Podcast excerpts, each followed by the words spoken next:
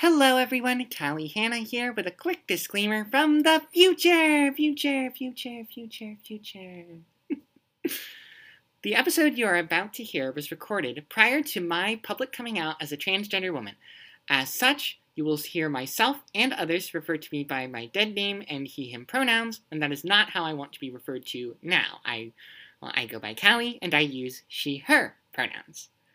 Nouns. Uh, the rest of the episode has been left as is for the purposes of historical preservation, but uh, just know that it is not accurate to my current uh, gender identity.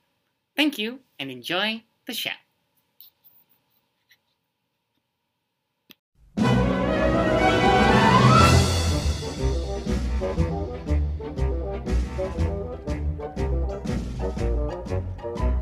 The hipster and the nerd. Yes, hipster and the, the nerd. One, one is the genius, the other's quite, quite absurd. Exactly which is which. Often tends to switch. Yes, good sir. hipster. They're hipster and the nerd, nerd, nerd, nerd, nerd.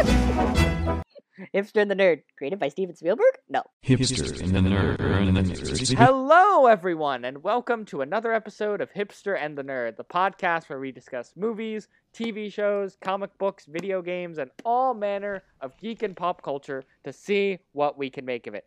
I am Chris Hanna. With me, of course, is my co host, Brian Brecker. How are you doing today, Brian? I'm doing very good. This is our second attempt at recording this episode because I accidentally X'd out of the recorder halfway through the last recording. Yes, that did happen. And today we're going to be talking about Godzilla, King of the Monsters, and the cheese. King of the cheese. Godzilla versus Kong. Yeah. So I am I am very excited because both of these movies are fantastic and I love them and I'm very excited to share the joy I have with these movies that we both have that we definitely agree are great movies, right Brian? Right, Brian? Um, well, uh, I have different opinions on you than these movies. On these movies because I have been disappointed overall by the MonsterVerse. you you heard it here first. Brian hates fun. I do not hate Boo fun. this person. Shame Uh, there have been several severe allegations against me over the years that I quote unquote hate fun. Uh, I'd like to say that I've always been an ally to fun. Uh, fun people. I have many fun friends. Uh, I I don't know where this idea that I hate fun comes from, but I can assure you, the voting public, that I do not, in fact, hate fun. I am pro fun, and I have always been on the side of fun. I thank don't you. hate fun. I just don't want fun to have rights. Anyways, you should uh, get into uh, summarizing the plot, and then I will just heckle you with my cynical observations throughout Your the, wrong the discussion. My absolutely uh, subjective and valid opinions. that are wrong. Your valid opinions that are wrong. You are entitled to your opinion, but just know that opinion is wrong. According to your subjective opinion, that is also valid. Anyway, so Godzilla King of the Monsters. So after some Godzilla style logos, this obviously learns a major lesson from the errors of the 2014 film in that instead of making us wait halfway through the fucking movie to see Godzilla, he shows up in the first fucking minute. good change. Very good change. Technically, it's flashback, but you know, I'll take it. It counts. And uh, yeah, so it's a flashback to the end of the 2014 film, you know, the one good part of the movie. Chris, the best part of that movie was, if you remember, it was, of course, Bryan Cranston speaking Japanese. Heisenberg. Okay, well, Bryan Cranston. That's the a, best part of the movie. I mean, it's another very good part of the movie, but the best part of that movie is the bit where Godzilla grabs the one Muto and atomic breasts him in the face. That's the best part that's of that true. That that is a good that is a good scene. We see, so in this flashback, we see that Kyle Chandler's character Mark Russell is looking for his son Andrew, and he can't find him because he dies. He, his son is dead, He held in the attacks.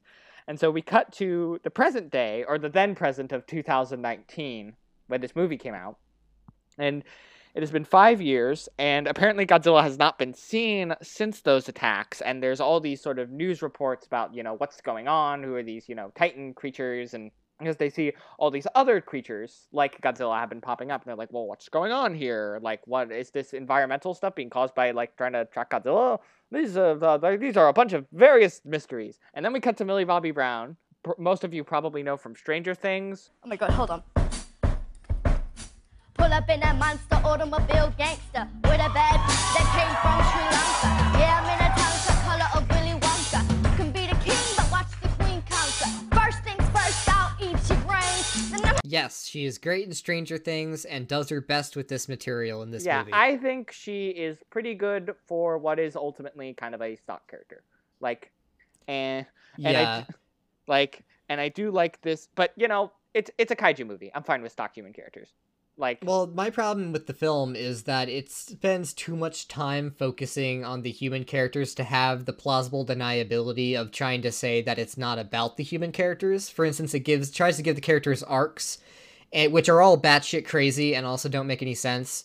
And the characters themselves are also very paper thin. the The father has basically no character outside of the fact that he's always worried about either his wife being a terrorist or his daughter.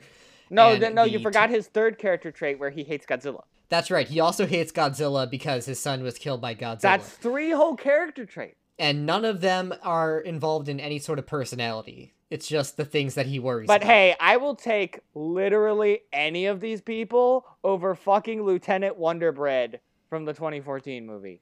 if I can get to my, my least favorite character in the film, just get my criticisms out of the way right now. Uh, her name is Emma, right? Yes. The wife. She is the absolute worst because she basically she abandons her family to go join an eco-terrorist cult to then because she's grief-ridden about the loss of her child she wants to save the world through kaiju which will spread radiation that will heal the planet. So she wants to release the kaiju even though kaiju killed her son and she wants to do this in order to bring back environmentalism until she realizes that it will kill too many people at which point she says no wait charles dance tywin. I, i'm not gonna be a part of your evil scheme. And she changes and then sacrifices herself a arc that signifies nothing and is very irritating because nothing she ever does has any emotional logic at all in my opinion but you can have different opinions chris what do you think of emma as a character Well, I, I will. I I think she works in the story. Again, I feel like my opinion on basically all of the human characters in in this movie, and to an extent, Godzilla versus Kong as well, is that they work fine enough for the role they are in, and they know when to be able to serve as an anchor for the audience, and when to get the hell out of the way so we can watch the monsters fight. And that is general. That is my general opinion on the human cast in both of these movies. But anyway, so yes, we are introduced to Millie Bobby Brown's character Maddie in a funny bit where she tries to cook breakfast. that is her only character trait is trying to cook toast the- no, it's because she cooks eggs, toast, and what was once bacon. such character much writing I- wow they the writing on these films needs to be better and the character work needs to be more interesting if they're going to keep consistently spending so much time with these characters. So chris what happens next in godzilla king of the monsters? So anyway, so then we are of course introduced to Emma Russell, who is a scientist working with, well, seemingly working with Monarch, you may remember as the not Shield from the previous movies. the most useless organization Um, I mean, you could describe almost any human character in any Godzilla or kaiju movie as basically useless. So i know but i'm speaking from a plot perspective they don't really do much at all in any of these movies besides kong skull island they get kong to where he needs to go in godzilla vs kong yeah, there's yeah, they do it more in Godzilla vs. Kong. It just feels like Monarch is like this weirdly loose thing to keep putting in these films that honestly don't need it. It's their it's the way they connect them all. Like it's the connective thread between all of them It yeah, but why is there's this connection? Like what does it actually add to the film? because continuity. Okay, if continuity makes a good film, then the Saw sequels are great. Well, and they you- got lots of continuity and you can believe that if you want, Brian. Okay. Thank you. So, anyways, so Emma has finished this device called the Orca, which allows them to communicate with the Titans by replicating their bioacoustic signatures. You know, like their their vocalizations, their roars, and their grunts. Birth of Mothra, because they go, they meet Mothra, and I really enjoy. I re- I really love. I I love all the designs for all the monsters. But Mothra, I think, is a very beautiful and majestic creature, and she deserves your respect and love. I really Today on CNN's Crossfire. Brian, what do you think? Well, I don't actually really like the Mothra redesign. Honestly, I think it's it's not, it's uh takes away the cutesiness of the original design and makes her look a t- bit too aggressive and hostile. and I Mm, really like disagree. the idea that Mothra would be like this adorable monster. And I, they, I, I- I wish that they would have kept closer to that '60s, '80s design. I feel like the principle of that is still there. It's just that they've swapped out cuteness, cute, cute for beautiful. I feel It's- like those two things are not exactly the same, and I think Well, I mean, they're not cuteness is a exactly. Yeah, they're not different. exactly the same. Granted, Mhm. but the principal idea at the core of Mothra's character, i.e., she is the more elegant and friendly monster. Yeah, it just felt kind of to me like uh, as Americans, we were like, how do we make this not silly to American audiences? I mean, it's. I mean, this is still a much more faithful design and like a much better translation of the concept than something that would have happened like probably ten years, ten or twenty years ago. well, of course, like- we had Godzilla '98, so yeah, that can we had be said Godzilla ninety. definitively. Like, uh, God, imagine what Mothra in the Godzilla ninety eight universe would have been like. That would have been terrible. Yeah, I just wish that they had had the cojones to uh, make her as cute and kawaii as she was in the 1960s. Well, there, well, there is, there's hints of a second Mothra at the end of this. So maybe whenever Mothra makes another appearance, it'll be a little more cutesy. We'll see. God willing, we'll all meet again in Spaceballs 2 to search for more money. So we see this, the birth of Mothra, and it's very beautiful. But then uh, the people are like, "We gotta put her in the cage," and they're like, "No, don't cage Mothra." And Mothra's like, she she starts webbing him up. I'm like, "Yeah, get him, Mothra. Love you, Mothra. Love you, Mhm. girl." But Emma, using the orca, is able to use this al- the alpha frequency, like the of an alpha titan. what is an alpha titan? Basically, the an alpha titan would be the leader of the pack. So like a Godzilla or a Ghidorah or a Kong. Why do titans have packs? Well, they, they it's like how animals if they're different creatures, why are they having packs well, they're together? well, they're different creatures, but they all operate within this same larger subspecies of Titan. Uh huh. It's like. Pokemon. It's like how Pokemon, like every Pokemon is technically a different species, like how a Bulbasaur is technically a different species from a Charmander, but they're both considered Pokemon. It's like that. Uh, anyway, c- please continue with the summation of this controversially written plot. anyway, then the military, seeming military raid happens, led by Charles Dance. Any man who must say, I am the king, is no true king. I'll make sure you understand that when I've won your war for you. Yeah, it's, Charles Dance. yeah, in- in Charles Game of Dance from that TV show I still don't care about and haven't watched. Uh, Well, you should read the books because the books well, are the better. books are too long. You know what else is long? Is this fucking movie because it's two hours and ten minutes and it doesn't need to be this long. Well, first of all, that's a perfectly re- well. First of all, you like the 1927 five-hour-long Napoleon. Right, but see, there's a there, there's a big difference between length and pacing. Is my point. And Napoleon 1927 is paced better than Godzilla King of the Monsters. I doubt it. because you know everything's spaced out, everything makes sense in the way that it's framed. Uh, with Godzilla King of the Monsters, it feels like every time we get some interesting kaiju stuff, we have to go back and deal with some boring nuclear family drama between Mama Terrorist, Daddy Arbuckle, Daddy Arbuckle. a little girl from Stranger Things. And every time we go back to them, it's it's incredibly boring. Or if we're on the ship, which basically only exists as an audience surrogate or a Greek chorus, if you will, to react to the happenings of the film. With them, we have all these irritating characters that constantly make terrible jokes or don't understand what's going on or talk about nonsense that's not actually going to affect the plot. My point is that this movie it could have needed an editor, is what I'm saying. It had an editor, and they edited it well because it's a. I think a you could have cut out a lot of the junk.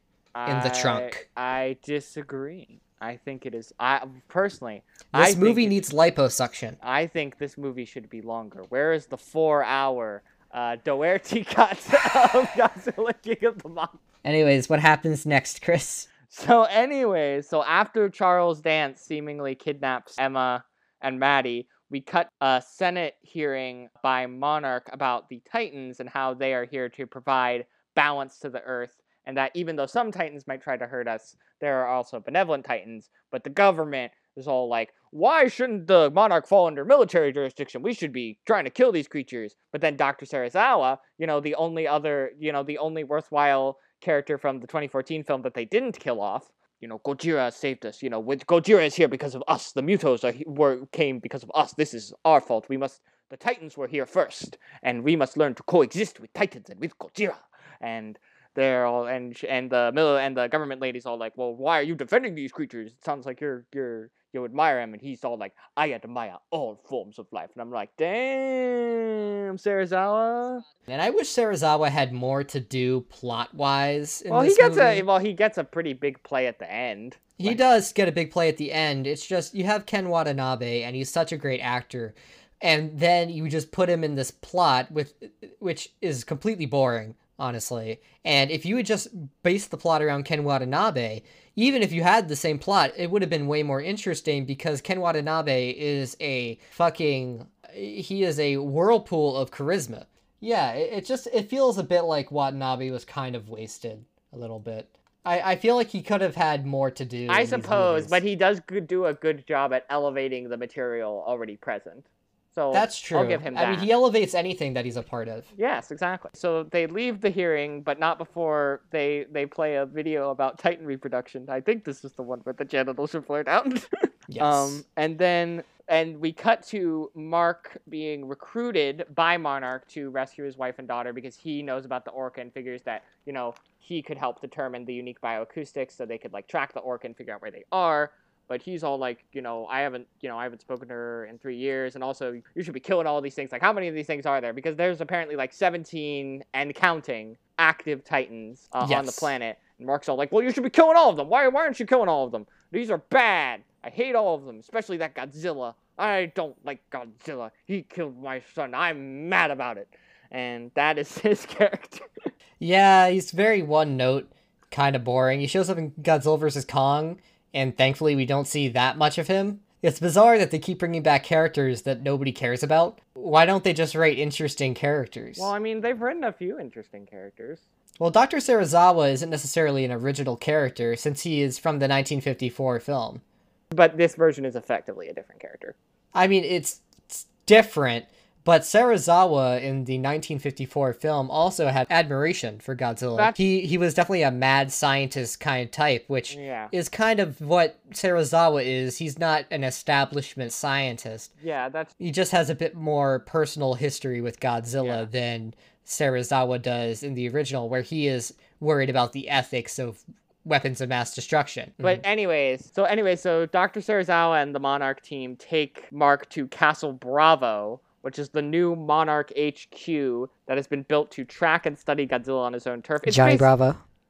Johnny Bravo. Do the monkey with me. Basically, like the not helicarrier, like the helicarrier from the Marvel movies. Yeah, and the character Rick is his name Rick. Yeah, Rick. The guy that the The guy, guy that that's keeps making really jokes. excited about Hollow Earth. Yeah. He is the most irritating fucking character in this movie. I I can't stand any of his jokes. Uh, every time he opened his mouth, I'd groan. I, I do like that he's excited about about the idea of a hollow Earth, which is you know still bizarre that it's in a mm-hmm. movie that's mainstream. But anyway, one of the, one of his worst jokes is when somebody says "Oh my God" and then he says "Zilla," and I don't I don't know mm-hmm. like this is the kind of thing that like you'd put in like a really low effort YouTube video from 2009. It's not really the writing you'd expect from a major American blockbuster. Uh, and I wish that they had, you know, gotten somebody to write. If you're going to have humor, have it be character based, because I think that's what all the best humor is, is character based. But all these characters, they're just so paper thin that they have to just make wisecracks about the things happening around them. And it, it feels very kind of out of place, in my opinion. But I, I don't like the humor in this movie, and Rick is a big offender. The actor is a fine person. I'm sure he tried very hard in this role. I just did not like the character. I disagree. I think there's actually a lot of uh, good jokes. I, oh my Godzilla. Anyway, Chris, what happens next in Godzilla versus uh, the, the King of the Monsters? King of the Monsters. No, no, we're not at that movie yet. So, so we find out that Charles Dance is eco-terrorist Alan Jonah, who traffics in Titan DNA on the black market. And I'd like to ask the question why do fucking Hollywood movies keep casting environmentalists as the bad guys? My point being is that this is part of a long trend in American cinema of casting and framing environmentalists as the villains. You can look back to Ghostbusters or other movies, and you can see this. Uh, and it seems very strange to me because Godzilla, as a franchise, has always had a very uh, pro environmentalist bent to it. If you go back to Rodan, which is one of the earliest films, Rodan was actually created in part due to the pollution and the climate change being caused by humans. And that movie came out in the 1960s. And then if you go to Godzilla vs. Hedorah, which of course Hedorah is a pollution monster, that film is almost entirely about environmentalism. And Godzilla is pissed off at what humans have done to the earth. And I think it's just strange to me that a movie making this about eco-terrorism because considering the franchise has had this political history. Uh, apparently uh, i looked into the history of the writing of the film and the whole concept of making it about environmentalism and eco-terrorism was there at the very early conceptual drafts. So it seemed like it was an idea that the writers had for a while. I just don't think it really fits with any sort of themes that are in any way politically relevant I mean, if you want to take the political themes of this film seriously, then you have to take it as a sort of nihilistic, maybe we should kill all human beings Unabomber type thing. Well, I mean, humans do suck. So yes, they we do suck, but uh, I think a much more important idea is the concept that humans are a part of a naturally occurring well, ecology. I feel like the movie you know? does ultimately come down on the idea of coexistence. Well, yes, coexistence, but you know they they talk about climate change and they talk about environmentalism but they and the only solution that they ever pose to that is to release the monsters they never propose any other ideas Okay, well, here's like the carbon thing. Well, taxes Well, you, okay, okay. Do you really want green to? energy Okay, but Brian, do you really want to watch a Godzilla movie that where most of it is, you know, like government meetings about tax laws and you know Godzilla. energy? Okay, yeah, but I, I and energy bills that aren't related to the kaiju. Well, no, I'm not saying it would be about bills. What I'm saying is, uh, you could make a movie about pollution. For instance, let's say Godzilla is angered by pollution, such as in Godzilla versus Hedorah, and then his attack on humanity, or you know, the Titans attack after they push it back, they're like, we need to reconfirm our commitment to protecting the environment. Just like how at the end of Godzilla 1954, they're like, if we don't stop nuclear weapons, another Godzilla might come around. You know, I, I think that would be Yeah. more in line with the political legacy of the of I the suppose, series as a but also after the Mark believes that Charles Dance wants Monarch to go after Mothra. He's like they captured Mothra, and that is a distraction from an even bigger get, like a bigger monster, right? Because he takes Emma and Maddie to Antarctica, where he has frozen in ice Monster Zero, aka Ghidorah. AKA Astro Monster. I also love the sh- the initial reveal scene. It's like Mother of God. She had nothing to do with this, and it pans up, and we see Ghidorah frozen in the ice. It's a really, it's a really cool shot. Okay, so then after that, there's the bit where Mark watches a video of family bonding in bear costumes. That's weird, but okay, good for him, I guess. Uh, we we discover that Monarch has the capability to track Godzilla and like check his vitals and stuff, and Rick has a good line where they're trying to figure out, try to, you know, bring in closer to Godzilla. And he's like, well, yeah, sure, let's bring him in for a beer. You out of your goddamn mind? like, Another terrible joke Uh, from another- this movie. another good joke. Because what is happening is that Godzilla is using this sort of intimidation display where he's like pulsating this atomic energy over and over, trying, you know, against this like unseen monster, which is who's presumably Monster Zero slash Ghidorah, to be like, what what you fucking doing here? I'm I'm the Godzilla. I'm, the king. I- of yeah, the I'm the king. What do you think you're fucking doing here? Because he has left his usual hunting grounds to find this thing in Antarctica. 'Cause He's like, he knows something's wrong here. What was he trying to find in Antarctica again? Presumably, uh, Monster Zero. Presumably, Okay. Ghidorah. And like- he was just drawn to him. well, because they have this sort of ancient rivalry. Like the idea is that their ancient ancestors of Godzilla and Ghidorah, you know, were rivals for each other. That like Ghidorah was a rival alpha to Godzilla. Right, and they said that they had like an ancient civilization that fought in a war, right? Yeah, Um, so Godzilla had a civilization, and so did Ghidorah. That's a very strange thing for me to wrap my head Well, around. it's like an a- it's like an Animal Kingdom type thing. Like, okay, Lion King bullshit. Fuck Mufasa. How dare you? The king must die for the country to survive. Anyway, what happens next in Godzilla King of the Monsters? King of the cheese.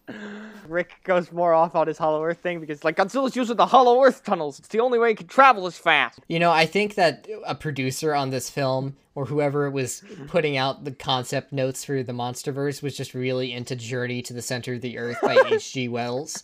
Well, I Or mean, it's a The Land book. Unknown, like one of those 1940s dinosaur films where they go into a secret hollow place Well, I in mean, the earth. H.G. Wells is a very good author, so He is a very good author. It's just I don't usually expect Hollow Earth, Journey to the Center of the Earth weirdness in my kaiju movies. yeah. I mean, I mean, it kind of makes sense. I mean, those movies always involve dinosaurs, so next logical step. And I guess di- dinosaurs are a kind of kaiju, but I don't necessarily associate that kind of story. And we'll get into this more with Godzilla vs. Kong, where it's actually materially relevant. yeah. But I don't tend to associate that with kaiju films that much. So I it's, it's kind of bizarre that it's here, I, I mean, think. not traditionally, but I feel like for at least for this particular interpretation, I think it works. So Alan Jonah wants to release Ghidorah, and there's this really good scene where Mark confronts Emma and Maddie on the bridge where Ghidorah, like above where Ghidorah is frozen, and. Mark is all like, you know, uh, trying to get Maddie to come to him. It's like, you know, Maddie, just walk to walk to me, walk to me.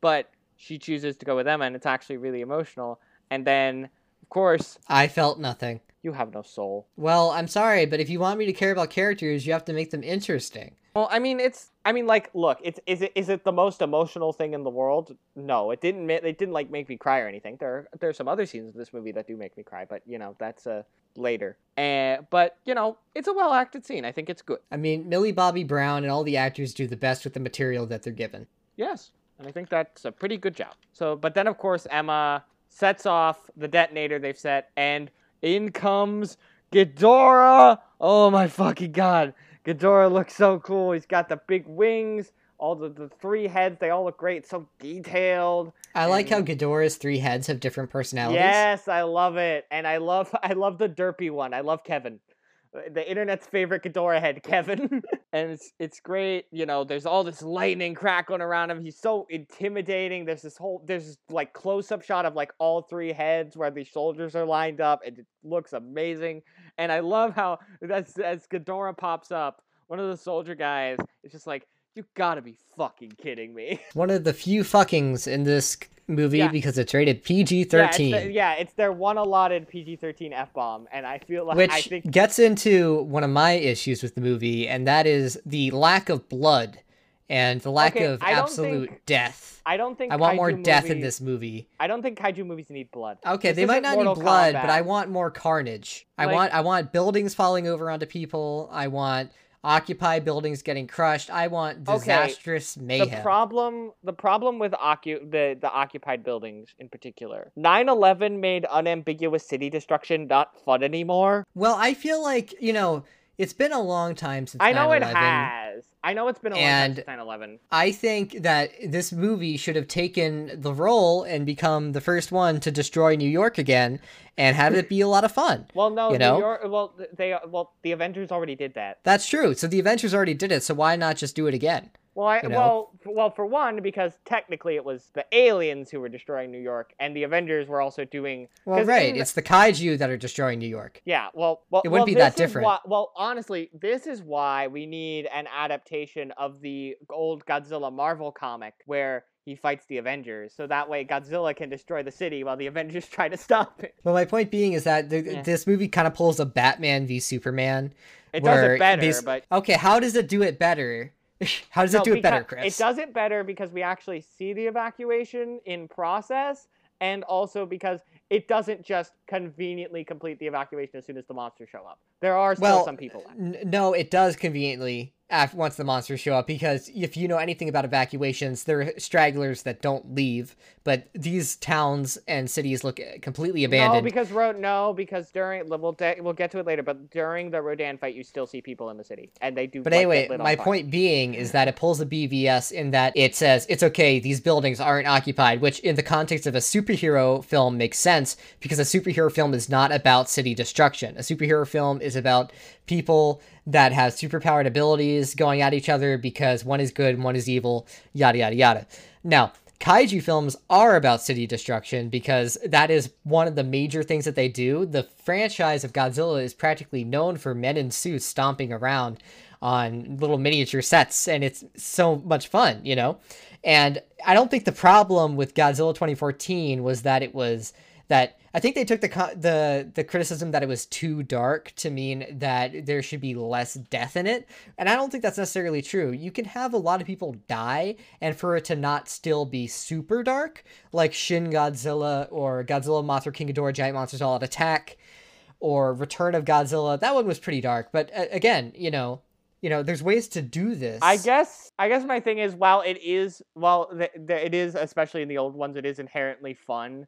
Y- yes, to see people in rubber suits stomping around miniature cities, but I also feel like my preferred version of kaiju more leans a bit more into monsters fighting each other as opposed to just casually wrecking buildings because they can. So Well, I think that you doing can do the both. satisfi- well, yes, you can do both, but Yeah. my point is that I think and the Heisei do- era was also all about doing both. yeah, the I high think. Z, yeah, the Heisei era did did a lot of both.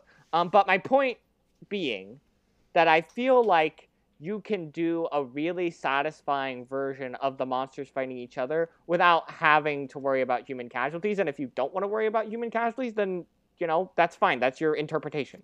Like, I kind of prefer human casualties because I think it actually gives a weight and drama to the situation that wouldn't otherwise be there.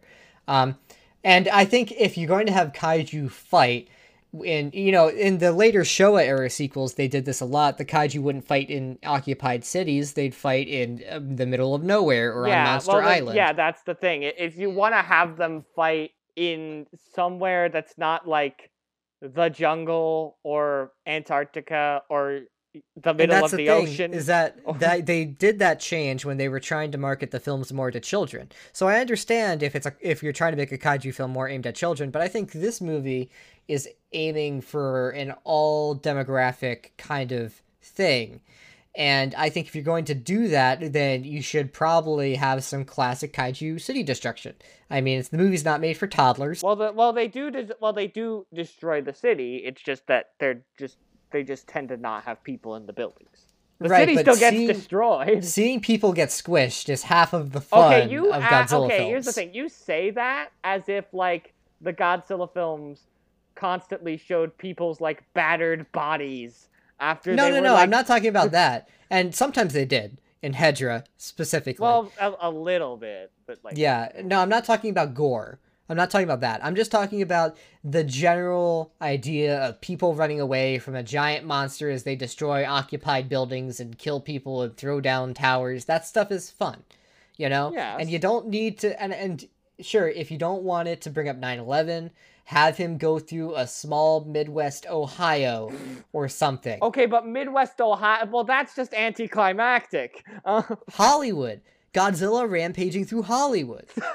Why has nobody thought of this? okay, that would be fun. I will agree. Well, I mean, they do, and they do some stuff like that in this Mhm. movie because there's the climax at Fenway Park. So- Uh, yeah, I mean that's cool if you're into fucking baseball, which I am. but, exactly. You know, you know, but uh, again, I, I want I want more death. well, The, the death calls to me, Chris, and there wasn't enough of it in this movie. well, well, what? Well, if it makes you feel any better, they won't die from the monsters, but they'll die from the economic devastation of losing their homes and workplaces. That's fine. I mean, I, I, in a sense, that does satiate the bloodlust that lies deep and dormant inside of me. okay, But- good. Honestly, I think I would prefer a bit more. Imagine death, if they i- actually put that in the movie. Like afterwards, the people come back after the monsters, like, "Oh my god, my apartment's destroyed. All my stuff is gone." But anyway, we should get on to the larger talking Anyways. point also, which is that I think I prefer kaiju to be uh, forces of nature, while you seem to want them to be more heroic or like good versus evil kaiju, I, and I I, like, like I them like to be kaiju, more morally neutral. I like kaiju to be characters. Like, yes. yeah, I I like character kaiju. I like hero versus villain kaiju. Like, I guess I, I guess there's a part of me that thinks of kaiju as just like big superheroes that destroy buildings. Like, Yeah, and I, I tend to really Hmm. love kaiju that seem like Lovecraftian cosmic entities that destroy us for no discernible reason. Um, I and think that that's a lot good, of fun and that could me. be good too. Like, you know, there's a place for that. Yeah, like Biolante. Biolante or Shin Godzilla. You know, Mhm. And uh, those are all my favorites. So I think uh, fundamentally, especially when we talk about our opinions on the MonsterVerse, we have differing value theories. Yeah, and on, I think the kaiju. reason that the MonsterVerse works for me is because the kaiju operate because it's a cinematic universe. They have decided to operate on the more character kaiju model, which is what I prefer. Yes. Like, and I I think that's why I disconnect from it a bit more, a bit le- a bit more with the uh, with the action and stuff. Is that I, I guess that's I of, tend to like uh, the the monsters to not have any kind of moral lens Well, except for sort of- Mothra. that sort of makes me curious as to how because Toho wants to do their own shared universe. Yes. So I'm and I'm very excited for that because Yeah. I, I love all the Toho films except for a couple. Yeah, But, I, yeah. I, yeah. I mean, the, the Toho films are of course great, and I'm very curious to see how they will handle it, or if they will go in a similar direction, or if they will go with this more forces of nature idea, and if so, how will that work as a shared universe? Well, I mean, I think you got to remember that Shin Godzilla swept the Japanese Academy Awards. That's true. So that's, it, that's and true, was a huge did. blockbuster. No, I'm so not the- saying I'm not saying that it wouldn't like be a hit. I'm just saying like No, my point they is, do is, it? is I think maybe Shin uh, might affect the overall creative trajectory. that's true, but Um, also Shin Godzilla was kind of meant to be a standalone. That's true, Like- and also it was dealing with a very unique talent, the man behind uh, Neon man Genesis behind Evangelion. Yeah, the man behind Evangelion. Um, Mhm. But this is somewhat getting off topic, and Right, if, we're di- if we discuss it at all, it should be safe at the end. Um, anyways, Exactly. so yeah, so Ghidorah comes out. He looks awesome. Um, the you know, and we get this Godzilla versus Ghidorah fight. As Godzilla comes out, and they play. This is one of my favorite parts of this movie. So they incorporate all of the classic uh, musical themes for all the kaiju by um yes, Akira Ifukube. yeah, Akira Ifukube, uh, rearranged by Bear McCreary, who does the score for this movie. And, and it I- sounds great. yeah, it sounds great. I love it. And just hearing that like bomb, bomb, bomb, bomb, bomb as Godzilla comes out, it's like it's, it's it's it's it's fucking awesome. Like I love it. And and and we see them go at it. We let them fight. It's awesome. You know, even though it's still kind of in the dark because it's Antarctica at night, it's definitely way more visible than anything in 2014. And you really, Mhm. you know, see them go at it. You know, Ghidorah's got the lightning breath, and Godzilla's got the atomic breath, and they're all just going at each other. It's great. I love it. Love the kaiju action in this movie. It's it's great. Love this fight. And then of course Ghidorah flies away because he's a big dragon Right. and he can fly. And I bet I, I Um, feel like Godzilla has a bit of an inferiority complex, even though he's the king. Where it's like, how come everyone can fly but me? Well, if you remember, he does fly. yeah, I, I was about to bring that up. In Godzilla Yeah. versus Hedorah, he does fly by pointing his atomic breath at the ground and use it as a propulsion device. I feel like they should have brought that back for this movie. Yes. How it should have ended actually did that exact joke. Um, Okay. yeah, Uh, I'd say I enjoy the monster action. I think it's probably the best thing about this movie. yeah. Um, overall, though, I do prefer, and this is nostalgia, obviously speaking. I do prefer the man in suits, how they would like knock over miniatures, but of course you can't do that nowadays. But uh, I really adored Shin Godzilla and the way they did it, which was that they built a practical suit effect and then they CGI animated it, and I think it really integrated very well. And they made that movie for about like ten times less this budget, so I think it's an interesting realm that hasn't been entirely I feel explored. like, and I feel like that terms direction worked for Shin because I, re- I really enjoyed Shin, and I, you know, and you know, there is always going to be a certain charm with just the men in suits. Can we running just talk about how much we love Shin Godzilla? Well, but we'll we'll probably do Shin Godzilla. I'm sure we'll do Shin Godzilla Yes, at some point. Oh, you know, I love Maybe- Shin Godzilla. I'll I'll probably pair it as a double bill for something random. Um, we can talk about it after the show. Anyway, Um, what happens next, Chris? Anyways, so so Ghidorah flies away, and and they reconvene back on the not helicarrier, and they're all like, "Well, Emma seems to want to awaken all of these monsters. What's going on? Like, was she forced to do it?" It's like, no, she definitely pushed the button. Something's weird's going on here. Why would she push the button? And then Emma calls them. She's all like, "This is why I pushed the button because humanity is a bunch of idiots, and they pollute and they cause war and poverty and all these really bad things. So here's my solution: giant monsters. And because the radiation will help regrow yeah, vegetation because or some shit. yeah, because their radiation. Well, because as we see, it creates life wherever they go. Because in San Francisco and Vegas, where the kaiju attacks were in the last movie, all of this plant life is grown. So she's like, "All right, I got this plan. I'm going to release these monsters one at a time, and it'll save the environment, you guys." I would This- complain about the lack of scientific accuracy to that, but then again, it's a Godzilla, Ka- it's a, it's a Godzilla Godzilla, film. breaks the laws of physics by himself, so Yeah. it doesn't So really matter. I- I'll let that criticism go, even if it is kind of a silly, stupid plot point. Well, I mean, Godzilla is kind of a silly franchise. Like, Yeah, and uh, I wish this movie was a bit more. Um, so with the kaiju action fights, I wish that we got more wide shots of the action than the close cutting that we get. yeah. I uh, the- the thing is, I well because well, you know, wide shot. You know, there's an entire previous franchise of movies filled with wide shot focused kaiju fights. And I like the idea of doing something a little different here with the close cuts because we can see them in more detail of like what they're doing, how they're fighting each other, how they're punching, how they're biting, how they're slashing. I'm an old coot, and I don't like things that are different. the prequels have a very similar style to the originals because I don't like things that are different. Um, right. Um, but I I like this new style. I feel like it captures these monsters really well, and I feel like it's something that the Toho films would have done back in the day had the technology been there. So it's nice well, to see and that kind that of idea. that is gets interesting because you know in in pre-digital filmmaking, film stock was physical, so a lot of times uh, shot co- shot composition and shot length are actually longer because they wanted to get more of the scene done with one shot. Um, because that way it would be more cost effective. Yeah. So there's also economic reasons. There's why economic reasons why you would do the wide movies shot. have changed over the time. Yeah, over time. so I, yeah, but I feel like again, if the technology of this time was there at that time, I feel like they would have done something. Maybe not the exact same thing, but like they would have done something similar-ish at least. Well, we can't really Um, know. but, you know, that's Chris, what obviously neither comes? Uh, Um, what happens next? So yeah, so uh, so all right, so Emma is you know all about we got to release these monsters. That base. and they're all like and they're and they're all like what are you you crazy and she's just like i couldn't be more sane she, that's a literal line in the movie um, Despite the fact that she's all doing, she's doing this because of grief of her dead son. Well well you know it's it's the everyone processes grief differently brian you know some Some people, people go to some people- counseling. some people Some to people release deadly titans on Some- humanity. some people you know go into alcoholism some people take up a new hobby like maybe d&d or knitting, Or eco-terrorism. and some people decide to release giant monsters. it's all Oh, totally God. valid.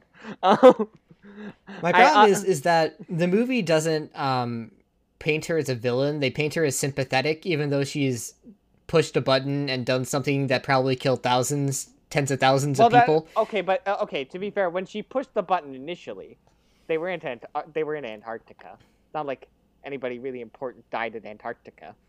Um, Well, th- I'm pretty sure they'd know that Ghidorah wouldn't Well- have just stayed well, I mean, there. I obviously know that Ghidorah wouldn't have stayed there. But I also, uh, again, this sort of gets into the idea of so Ghidorah is later revealed as an invasive species. That he's like. Now, what does that part of- mean? We'll get to it later. Um, Okay. We'll get to it later. But I again, I feel like it goes into she didn't know the full consequences of what Ghidorah was. I think she could have easily guessed the full consequences of her actions, and she did it anyway. But the movie doesn't uh, have logic like that. So instead, we have to pretend like she didn't know what she was doing, and it's very frustrating. Mm, I I disagree, but whatever. Anyway, so I like how after she hang after Emma hangs up the video call, the Chinese scientist lady just goes that bitch.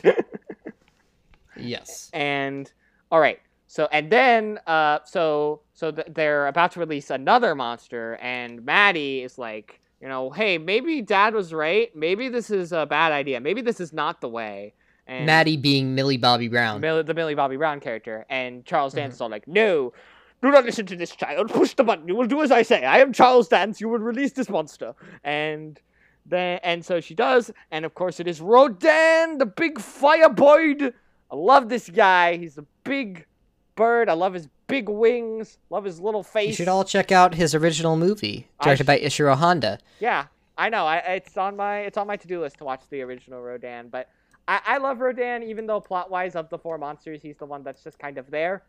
Um, Yeah. Even although to be fair, that's kind of Rodan's role in this entire franchise. He's the fucking like punching bag of these movies. Yeah, he basically is. Yeah, but uh, but I love the guy, And I like how they're all like, you know, local legends call it Rodan, the fire demon. That's comforting. And we see Rodan just wreck shop. Like he's flying around everywhere. He's setting people on fire. He's setting buildings on fire. He's taking out all these fighter jets. It's great. I love We needed more of this in the movie. Yeah. Uh, more more death, more destruction, uh, more millions of mothers and children weeping at the scene of horrible, macabre, gruesome Wow, you're a bigger destruction. man. You're a bigger monster than any of the actual monsters in the movie. I, I feel like the Onion's film critic Peter Rosenthal. yeah. Anyway, what happens after Yeah, so Rodan really- gets freed and has a Jesus symbolism moment? Oh yeah, there, yeah. There's this school air chase, and then of course Ghidorah shows up because Ghidorah was call was you know heard Rodan's cries and responded to it because it was looking for a food, a fighter, something more intimate. no response there. Uh, oh, th- that's the Godzilla sex joke. Yeah, that that joke's bad too. All the jokes are bad. Ghidorah X Rodan. OTP? No. Question mark? No, Um, Godzilla's one true love will and always will be Gigan. Gigan. Gigan. They have no chemistry. What are you talking about? How dare you?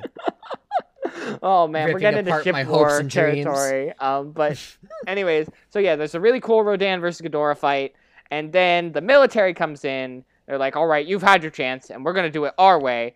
Uh, because oh, because Godzilla comes in as well, because Godzilla goes to save Monarch from Ghidorah, but then the military is all like, "All right, we're gonna do this our way. We've invented this new weapon, the Oxygen Destroyer," which of course From the is- 1954 yeah, which film. of course is a throwback the 1954 film, and also possibly potentially setting up Destoroyah for later movies. Because in Godzilla vs. Destoroyah, the film that capped off the end of the Heisei timeline, um, Destoroyah is a mix of Godzilla's DNA and was created by the oxygen destroyer used in the very first uh, Godzilla film. yeah, And it's it's a very good film, and I, I really love Yeah, design. I so if yeah, they bring back. Destoroyah, I'd be Uh, interested yeah. To see what they do with see him. MonsterVerse Destoroyah. I would like to see him like if they do him, which I hope they do. I hope he's like the Thanos of this franchise, and like they Mhm. build him up over a long story arc, and you know the only way to defeat him is like all the monsters have to team up because he's just that powerful.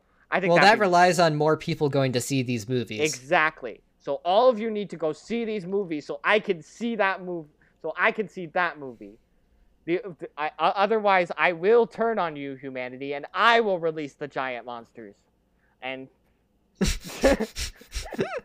This is your super super villain yeah, this origin is my story. supervillain origin story. The fact that people that Godzilla King of the Monsters underperformed at the box office and people don't respect its cinematic genius. This is my super villain origin. Although it, it kind of turned around because Godzilla vs Kong is actually doing very very well at the box office, and it's Yeah, so they're gonna they're gonna continue the MonsterVerse, which you know I, I'm not uh, super head over heels for it, but you know I, I enjoyed more people being employed Yeah. and having And jobs. we can we can talk about that more at the end. yeah, Uh, and there's always a chance that these movies will get good uh, I feel like- later on. I mean, I feel like they already have, but that's neither here. you know, it, it really Um, raises the question whether or not Americans can actually make a good Japanese kaiju adaptation. I'll leave you, I'll leave that for okay, you, the well, audience, here's to the thing. decide. Even if you, But even- the answer is no, they can't. okay, Brian. even putting aside these movies, Pacific Rim exists. That's true, but that's not an adaptation of a Japanese kaiju film. Okay, but it's a, it's it, it, it's following the same basic principle. I know, and I love. Pacific Rim, but I'm saying is taking a Japanese kaiju character and then making it a blockbuster for an American audience. There hasn't been one of those that I've All been right, super but what if Gil, what if yet. Guillermo del Toro crosses over Pacific Rim with Godzilla? Well, if Guillermo del Toro does it, I'm sure he'd actually understand uh, what what I want because Guillermo del Toro is uh, we're bosom buddies. You know, I recently went on a long uh, trip to Santaragua with him. Uh, we drank daiquiris. Uh, Wait, you- he told me about his idea for Pan's Labyrinth 2, The Pale Man Returns. Um, so yeah, uh, yeah, that'd be great. Absolutely. But yeah, I would. Yeah, but I would love to see. I hope this eventually leads into Destoroyah. So yeah, they use the Oxygen Destroyer on Godzilla and Ghidorah, and Fuck, I'm building lore again. yeah, And while it seems, to, and while it ki- it seems to kill Godzilla, Ghidorah actually survives. It just takes out one of his heads, and then there's then there's this really cool scene of like the head growing back, and it like sort of like splurges out of the neck. There's all these like juices. Yes, Like- yes. I actually I really like that shot. I think that's really Yeah, cool. that's a really good scene. And I also like how after that happens, Serizawa turns to Mark, who you know, who's Mhm. obviously been super anti-Godzilla the whole time. It's all like, looks like you got your wish, Mark, and he's like just so fucking bitter against this guy. I love it. It's Yeah. great. Um, Um, generally, I don't really uh, like a lot of the human characters, but they have a couple good lines. I'd like to say that uh, in their little uh, not helicarrier, what would you call it? the the not well, it's it's called Castle Bravo. That's what the actual name is. Yeah. is. So, well, in Castle Bravo, they have all this like weird mood lighting, and these this film and also Godzilla vs Kong have these incredibly strong color contrasts. Like usually it's blue orange, blue red, or you know green. Even the inside spoiler alert of Mechagodzilla and Godzilla vs Kong has bi lighting, bisexual lighting, blue and purple. Well, I mean, we all know and pink. Mechagodzilla is a chaotic bisexual. Like, Ex- of course, that's yes. canon. Right, yeah. But um, it's it's interesting to me because it seems like these color choices uh don't tend to have a in-universe reason. Not to say that it needs an in-universe reason, yeah, but I'm like saying it does. Yeah. it, it, it it doesn't tend to connect thematically to what's going on. I mean, Like if you if you Yeah. study color theory, particularly in film studies, you know that a lot of colors are supposed to represent uh, the moods or the themes of what's going on in the film. And I think this movie uses colors more like you know it, it just uh, flips a wheel and it's like, oh, what color are we gonna have this scene saturated in? Blue. Let's have a blue green or a blue orange, and it, it feels a little slapdash to I me, mean, I, honestly. I guess it does look good. Yeah, I mean, most of the yeah, scenes as long look as good. it looks good, I don't particularly care. Because I'm just Yeah. as long as it looks good, as long as it looks good and it lets me see the kaiju fight, I Yeah, don't really just- give a shit. it seems like the color direction seems to have a lack of intentionality. I suppose, but eh. I don't. well, that, I that's don't really. that's like a movie nerd criticism. I don't see that as a significant issue. Um, It is to me because it, it hurts my eyes sometimes. Well, you know, no, no, no, no. I'm gonna stay on track. I'm gonna stay on track. Uh, anyways, so all right, so yeah, so Ghidorah's head grows back, and there's this really cool shot of like Ghidorah at the top of the mountain with like the cross in the foreground and the lightning and stuff, because he is like assuming his role as the king, and Yes. it's really cool. I really like that Yeah, that's shot. cool, I guess. And so we see that Ghidorah is uh, causing this And and that of course is symbolism because he is the false prophet. yeah, he is the false prophet. He is the Judas of of this franchise. Well, Godzilla. Mm. Oh, oh my God, you guys! Godzilla is Jesus. He died for our sins, and then he was resurrected to take out the false prophet. Chris, I think that's a bit of a stretch. You're starting to sound like Man of Steel fans. Zack Snyder's Godzilla. I mean, that would be great. Yeah, I, Uh, I, I'd be- I'd be unironically though, like I mean, yeah. I mean, Zack Snyder's Justice League was great. But I anyway, mean, what I mean, next, Zack Chris? Snyder's whole mo is wanton, glorious destruction, and that's kaiju movies in a Right. fucking nutshell. So. And I'm going to cut this bit because we're going to be covering Zack Snyder's Justice League later, so we don't want to spoil our opinions on that. yeah, we'll we'll talk about that uh, later on. Um, but anyway, so yes, so Ghidorah, yeah, Ghidorah awakens all the Enter Titans, and then we see the rebirth of Mothra, and this is such a beautiful scene where she's coming out of the waterfall and the full wingspan. Not to be confused with the Japanese film Rebirth of Mothra. Yeah, not to. Yeah, this is just a scene in the movie that happens to depict the rebirth of Mothra. But yeah, I think it's a really beautiful scene. It plays the classic Mothra theme by Ika. I'm, I'm very sorry, I forget their name again. Uh, uh, forget Uh, Akira Ifukube. Akira Ifukube. Yes, the Mothra Yes. Akira Ifukube theme plays, and it's really beautiful, and it makes me cry, and it made my mom cry. Um, Yeah, I, I guess the scene's fine. Uh, you know, it, it, it again, I, I'm not a huge fan of the Mothra redesign, but the usage of music is really good. I wish that they had brought back the the twins from Infant Island. yeah, Um, well, and I know that one of the characters is kind of implied to be a reimagining of the twin from Infant Island. Uh, but even then, I'm like, well, I would have preferred the tiny Japanese ladies. Yeah, I honestly. feel like I feel like whenever they get around to a Mothra solo movie, I think they are gonna reintroduce Infant Island. I, I really hope that they do, and There I hope hit- they bring that- back the Mothra song because I love the Mothra song. I would, I yeah, think it's I, would love, or at least like a version of that, like at least like played Mhm. in the background or something. That's an And I'd like to point out also, it's such a shame what Americans did to the original Showa era films when they redubbed them. They usually took out all of Akira Ifukube's scores and put in stock uh, sound sound music from uh, 50s B movies from America, Ah, which is a travesty, God, and we should all be ashamed. shame. This is- Shame. man. Emma was right. Humanity is the infection. Anyway, what happens next in the movie, Chris? All right, so then Maddie confronts her mom about all this, and she's all like, "According to plan, you know, you said you were gonna, you know, release them, you know, one at a time, and you were gonna help people." And she, you know, questions about like, you know, you know, you say you're doing all this for Andrew. Would he really want this? And you know, she actually brings up a really good point. I highly doubt that Andrew would want you to release giant monsters that destroy the world. And and Emma is such a stupid moronic character that she does she she looks like she had never considered this in her entire thinking life that maybe killing thousands of people to help avenge the death of her son killed by the creature she's releasing wouldn't make him happy. Brian. You know, it, it seems like an Brian. Everyone processes grief in different ways. Some people Mhm. get really into sourdough, and some people release giant monsters. It's Yeah, I totally mean- valid.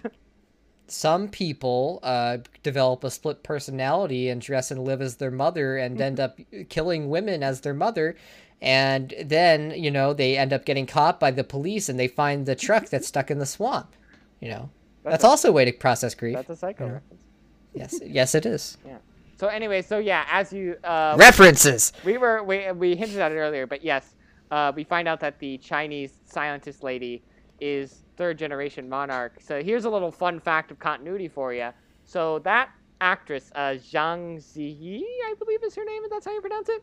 Um, oh my god correct me if I'm wrong, uh, commenters or, uh, but, but she was also in Kong Skull Island, and she was the scientist. She was the lady scientist who assisted uh, Brooks, and this character is played by that who's played by that same actress, is that character's granddaughter, hence the 3rd Mhm. generation monarch thing. that information does absolutely nothing to improve anything about the movie But isn't it a fun bit of trivia? Aren't you glad that Um, you learned this fun bit I of trivia today? Um, well, I mean, i I think they they included her. Um, yeah, well, actually, no, they they. Uh, I think, uh, especially in Godzilla versus Kong, I think they're definitely going after the Chinese box office. Well, no, because no, because she's not in Godzilla vs Kong. I know, I know. I'm saying Yeah. in in the future. She was supposed to thinking be in it, China. but yeah, she was Right. supposed to be in it, but they she got cut. they want that uh, Zhonggu Piaofang. well, I mean, it's uh, Chinese for well, the I mean, Chinese everybody wants office. the Chinese money.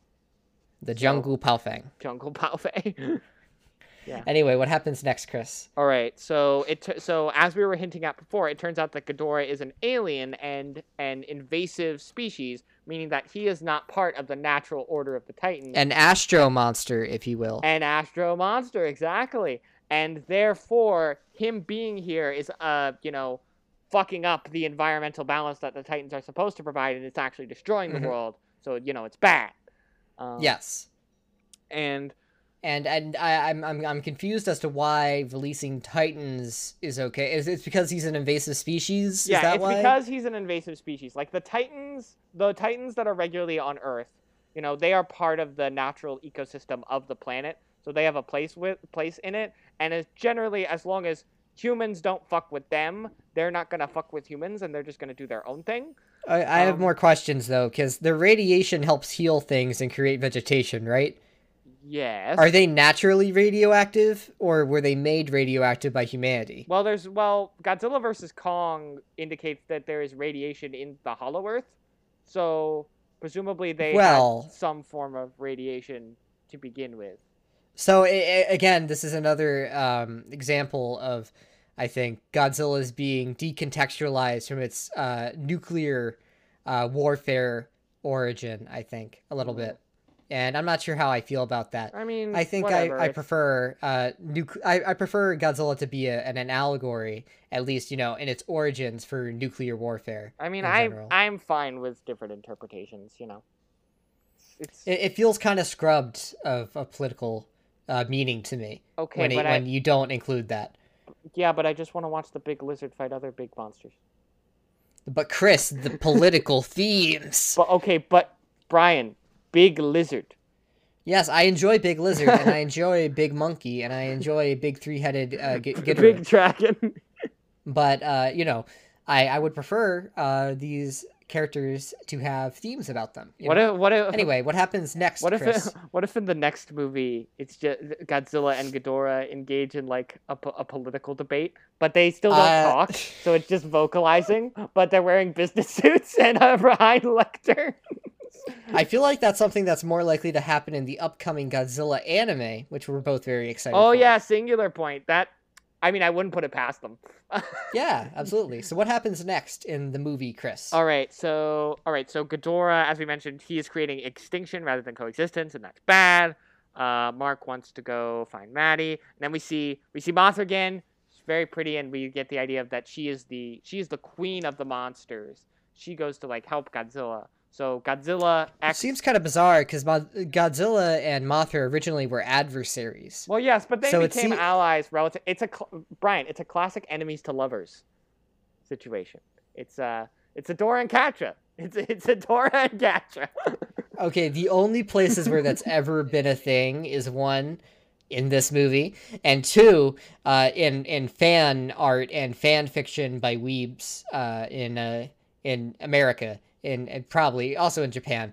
Although they wouldn't be weeaboos in Japan because they are Japanese. They'd just be I don't- regular Japanese people. They would just be regular boos. regular Um, booze.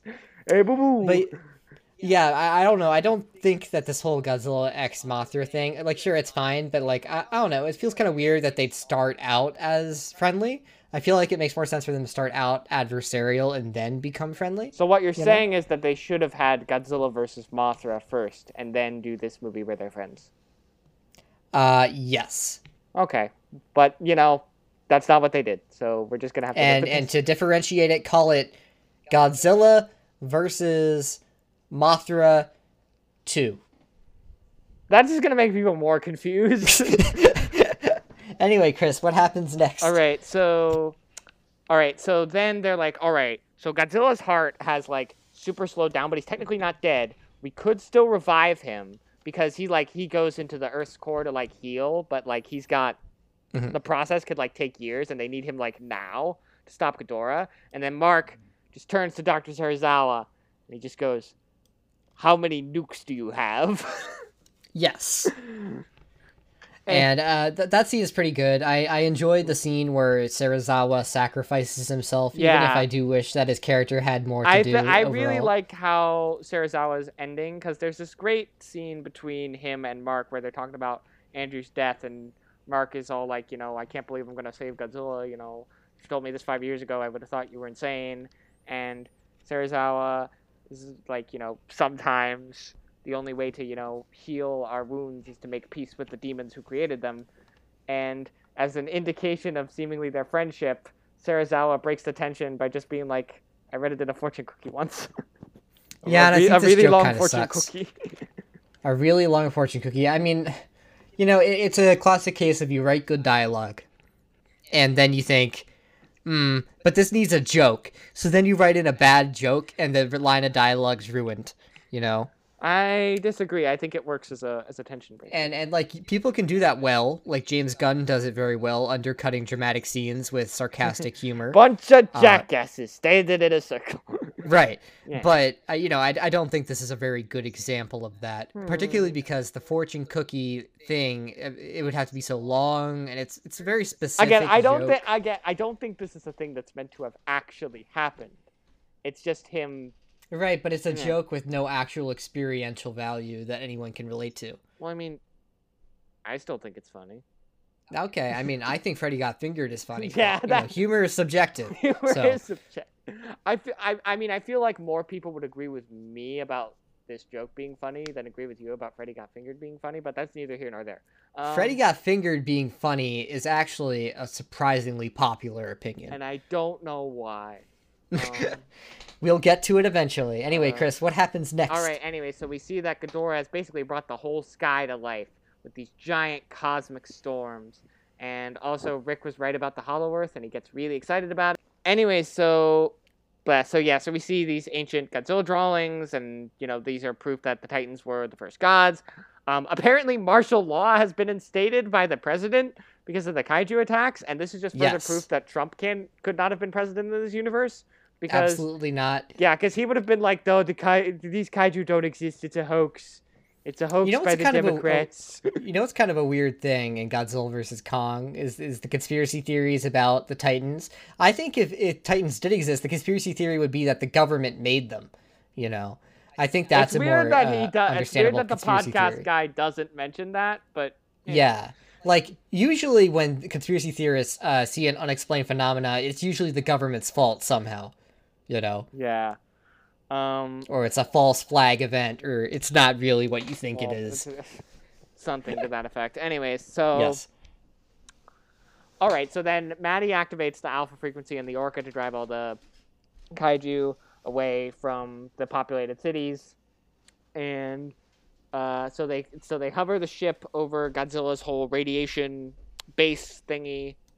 There's a preferably without flippers joke, um, Yes. and, And that joke also sucks. it's a in good my joke. opinion. I like that joke. Um, well, you can have your opinion, and I will have mine.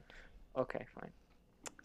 and then uh, all right so then it turns out that the nukes have to be set off manually because their uh, weapon systems were damaged in the in the landing um, in the Manual crash. nukes. so and so they're like well the radiation's going to kill you and dr sarah agrees to sacrifice himself to save Yes. godzilla and there's this fant and you know he has this whole That's one of the best scenes in the film Yeah, because it's- it's, uh, it actually involves a character we care about. Uh, because Ken Watanabe is such a superstar. Um, you know, Ken, if you want to come on the show, uh, we'll always be happy to have you, Ken Watanabe. Absolutely, Ken Watanabe. You are welcome to be a guest at any point in time, please. Um, You could stay at my house also. I can make you eggs and bacon, and it'll be a lot of fun. If you if know. you're if you're fine with uh sleeping on the if if, if you're fine with sleeping in the guest room, that as long as my sister's not here, then you you are you you can stay at my house as well. Chris, the offer was for him to stay at my house. I called dibs. Okay, I get the Ken Watanabe sleepover, Chris. well, I get the next one. Okay, fine. okay, good. Anyway, what happens next? So anyway, so he has movie? this great line about how Godzilla is the key to coexistence between humans and Titans, and oh, the the I, Martha is the key.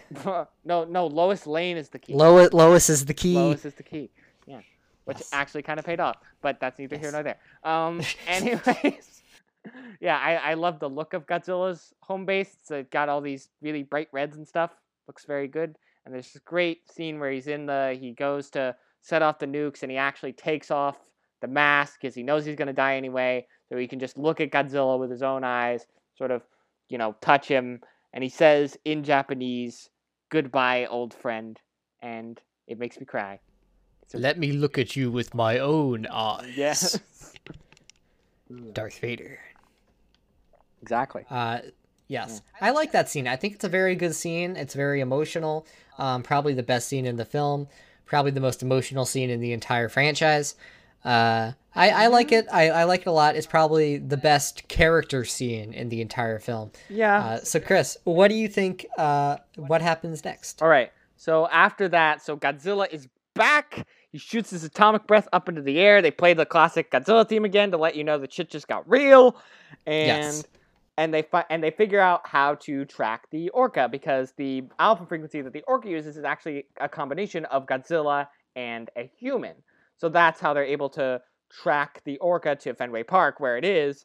And I like Charles Dance's line of uh, "Man does not control the laws of nature." and neither do you. Like that's a that's a good that's a good bit. And Charles Dance is a good actor, but after Game of Thrones, it feels like he's started to be typecast as villains well, in this very he- specific kind of role. He in because wasn't he in Dracula Untold as well? Yeah, yeah, I think he was. Yeah. Um, he was his fir- one of his first big movies was Alien Three. Actually, he was Oh. in uh, David Fincher's Alien Three, and uh, Charles Dance is fine in this movie. His character doesn't have a lot of backstory and is kind of one note. I wish we would have gotten to learn more about how he got radicalized, or you know, maybe give him a backstory that actually is about the kaiju. maybe maybe it'll that be in cool. later movies. I don't know. Well, it doesn't look like he's gonna be in later movies. Well, because he, he wasn't in Godzilla versus Kong, but you know, right, and they you and they never know with these kind of in- cinematic universes. Like, They did put him in the end credits, like after in in the ending scene, but after the post credit scene, uh, that head now suspiciously belongs to a business guy in Godzilla vs Kong. So it's like they probably couldn't afford him, or there were scheduling conflicts or something going on. yeah, like well, that. we'll see. We'll see. Yeah. Um, yeah.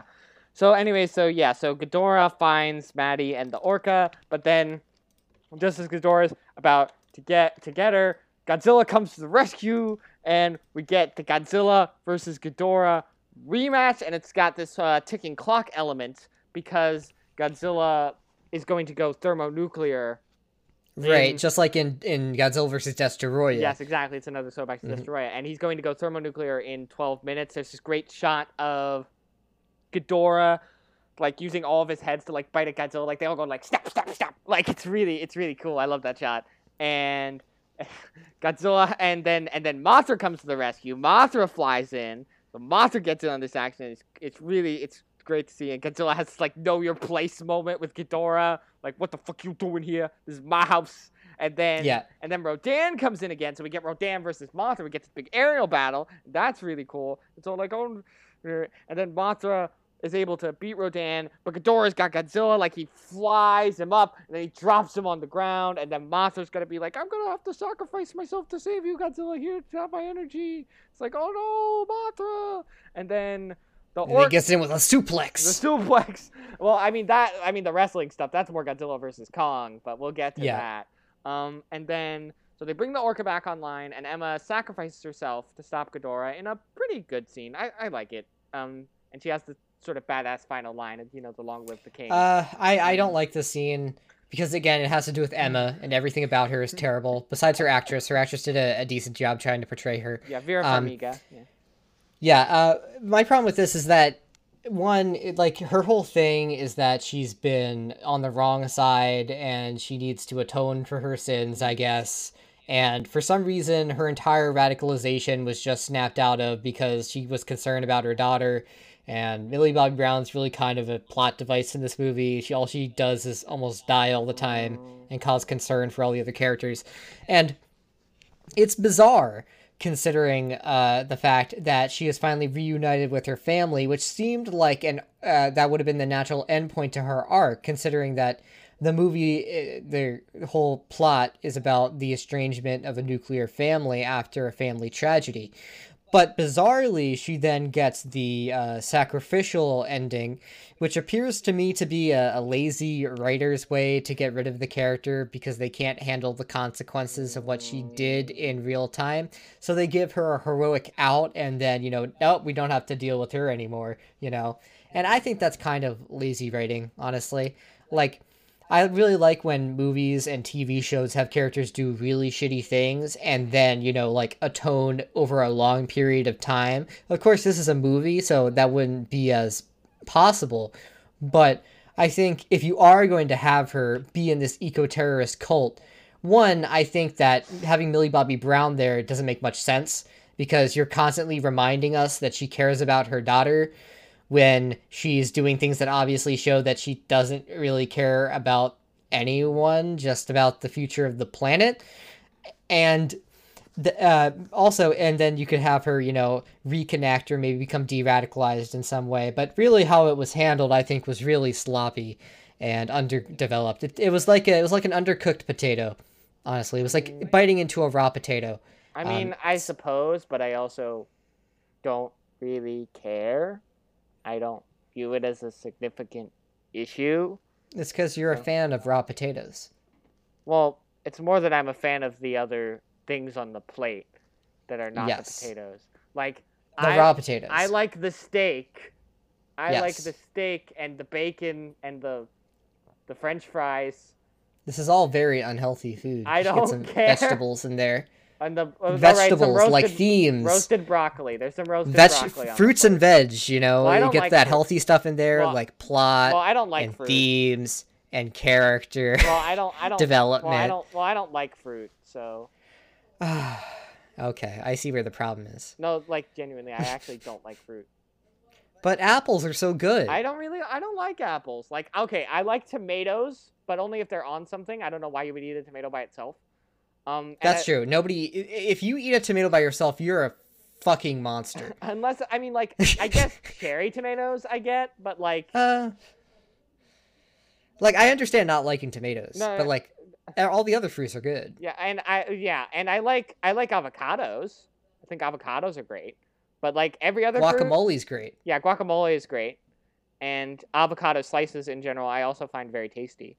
But now, what what in the MonsterVerse equates to guacamole? Mothra, I think Hedorah, Hedorah, because because it most resembles Hedorah. Hedorah. So that's why they need to put Hedorah in one of these movies. yes, Um, because it's the guacamole of the Godzilla the franchise. You heard it here Godzilla first, folks. I'm gonna. I need to post that on Twitter after this with just hashtag hipster and the nerd out of context. Anyways, Chris, what happens Anyways, at the end happens- of this movie? By the way, that's like my catchphrase now. I should get that put on a T-shirt. Anyways, Chris, what happens merch, next? if we ever sell merch, that's gotta be on a T-shirt. Anyways, so um yeah, so then so Godzilla of course goes thermonuclear and he's all like red and fiery and stuff and he looks so badass and Yeah, it looks pretty cool. and he sends out these big waves of energy and get and it vaporizes Ghidorah and it looks so awesome and Kong is very lucky that Godzilla used up all his powers here and thus didn't have them in the next movie because of, uh, because otherwise Godzilla vs Kong would have been, been an even shorter movie than it already was. Yeah. Um. So yeah, is And that how the- the movie ends? Uh, well, well, uh, there's still a little bit after that. So Ghidorah gets Okay. vaporized, and there's this really cool shot of like Godzilla has the last Ghidorah head in his mouth, and he like shoots it off with his atomic breath. That's a really cool scene. And so there is, so the Monarch guys are like in the helicarrier, and they're like, you know, good thing he's on our side for now. and then all the Titans, like Rodan, and like one of the big bisons from Skull Island, and like Amudo, and I'm pretty sure Anguirus is somewhere in there. At one point. Gigan mm-hmm. was actually supposed to be in this movie. There's concept art, but uh, they Huh. cut it from the finished film, and they all bow to the king as Godzilla lets out his iconic. Please edit in the actual roar this time, uh, so I'm Okay. not left with that embarrassment. But yeah, he lets out his iconic roar, and we see the logo. The music sting plays one more time before it cuts into this fucking badass song, kick-ass song. It's a remix of the Blue Oyster Cult Godzilla song, sung by Serj Tankian and composed by Bear McCreary, who did the score of table fame. of, of table. yes, exactly. And it's so good. It's so rocking. I have it on my workout playlist. It is awesome. And it and we see the sort of MonsterVerse tradition of you know this visual storytelling, newspaper clipping type stuff, where we see that Emma was actually kind of right, and the Titans do provide life, and we see you know all the plants growing and like these new like Titan. Uh, I'm not sure how I feel about all the other monsters bowing to another monster. I feel like um, the idea that kaiju would respect some sort of social hierarchy is bizarre to me. And I guess they're doing a Lion King thing, but as I said before, uh, Mufasa being dead was was good for the country because uh, Okay, it of course freed the hyenas I from their like you segregation. ignore, I feel like you ignore the part of the movie where Mufasa dies and Scar takes over and literally everything goes to shit. That's Well, right, of course. The Scar, when no one is doubting Scar was a shitty administrator. Okay.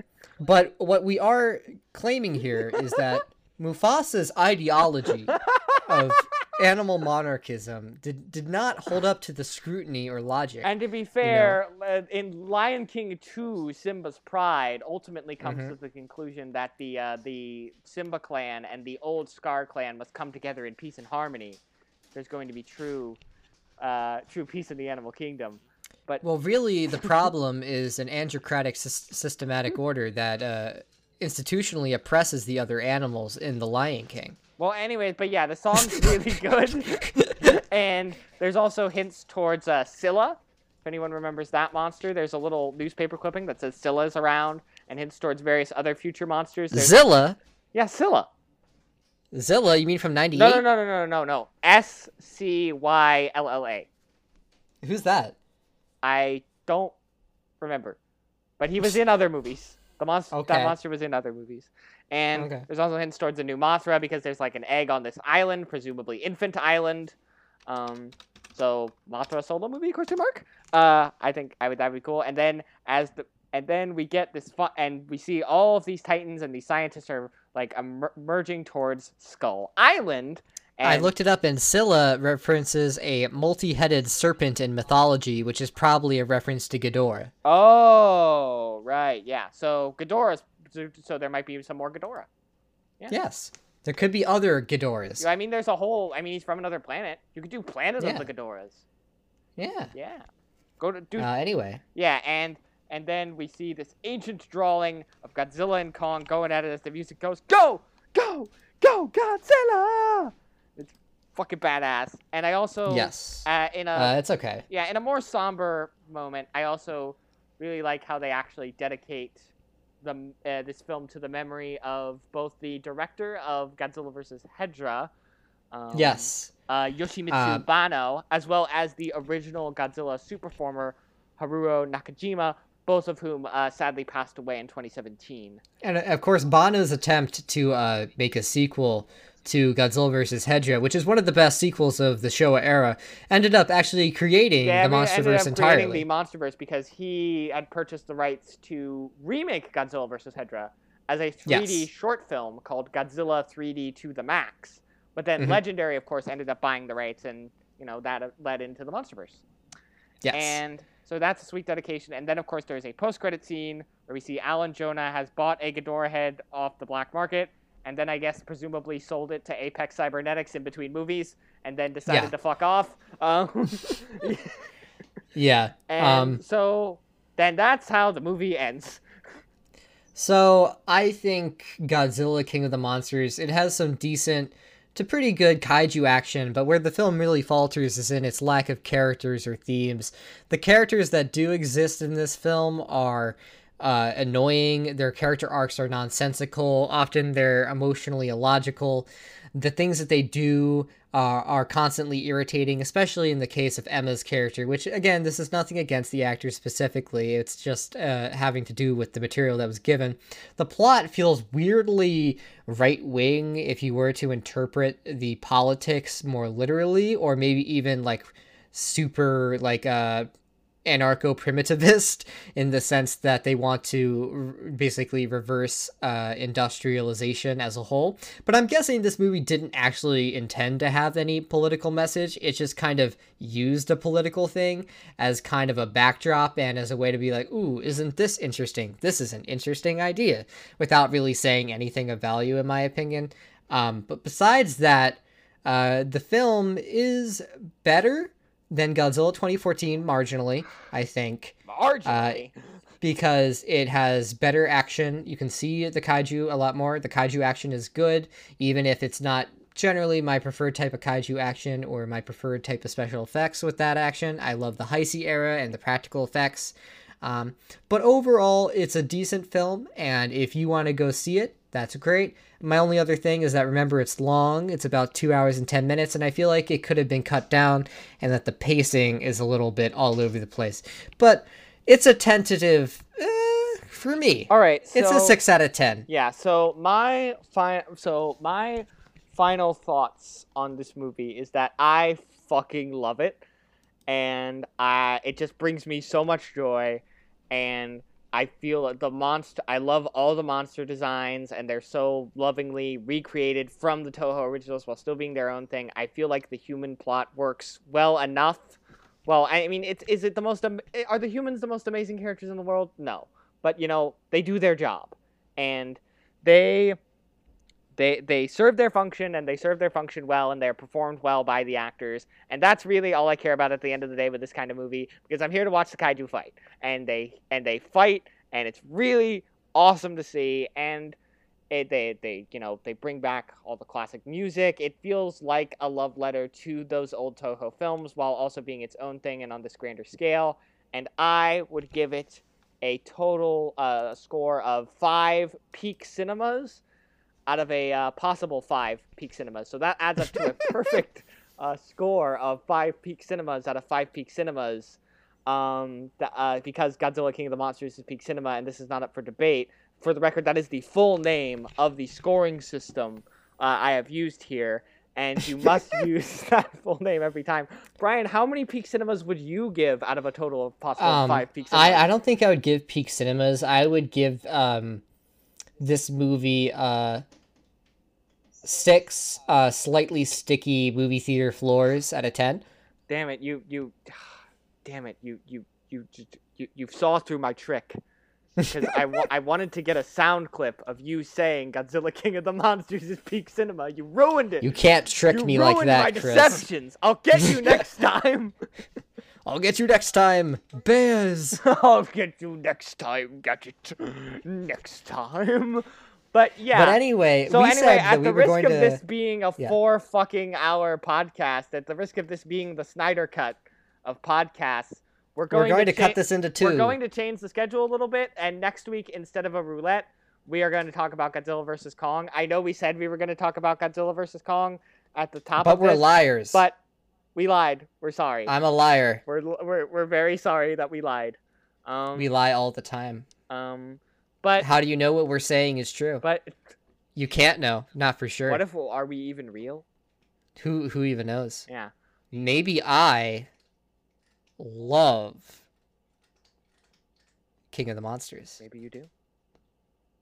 Maybe this is all an Unlikely. act. Maybe. So, anyways, so uh, we hope you tune in next week for Godzilla vs Kong. I think that should be a fun time. I'm gonna sing in that episode, uh, and so that so that'll be fun. Uh, in the meantime, this has been Hipster and the Nerd. We do this every week. You can find us on. Sorry, you can find us on Spotify, Apple Podcasts, yeah, a whole bunch of other platforms like Radio Public and stuff like that. Please leave us a nice five star review on Apple Podcasts. Spread the word on social media. Share it with all your friends. Hashtag hipster and the nerd. Help us grow the show. We very much appreciate it. I'm Chris Hanna. You can find me at MegaNerd98 on Twitter and on Letterboxd. And Brian, where can they find you? You can find me uh, getting ready to piss off a lot of Godzilla vs. Kong fans with my opinion on that movie. Uh, or you can find me on Twitter at Brian Brecker, or you can find me on Letterboxd at bbreck2. Or you can uh, get to my personal Hotmail address, which you will have to go through a series of puzzles in the North Dakota wilderness. check out uh, check out our. MySpace page. Our MySpace. Our MySpace page is all totally decked out. Got people begging for a top eight spaces. Oh my! D- it, does MySpace still allow public account creation? Because we should do that. I think they do. Anyway, Chris, what are we doing next week? Yeah, well, as I said, next week we're doing Godzilla vs. Kong. So, Yes. yeah, so that should be fun. Uh, thank you, everybody, for listening. We will see you next time.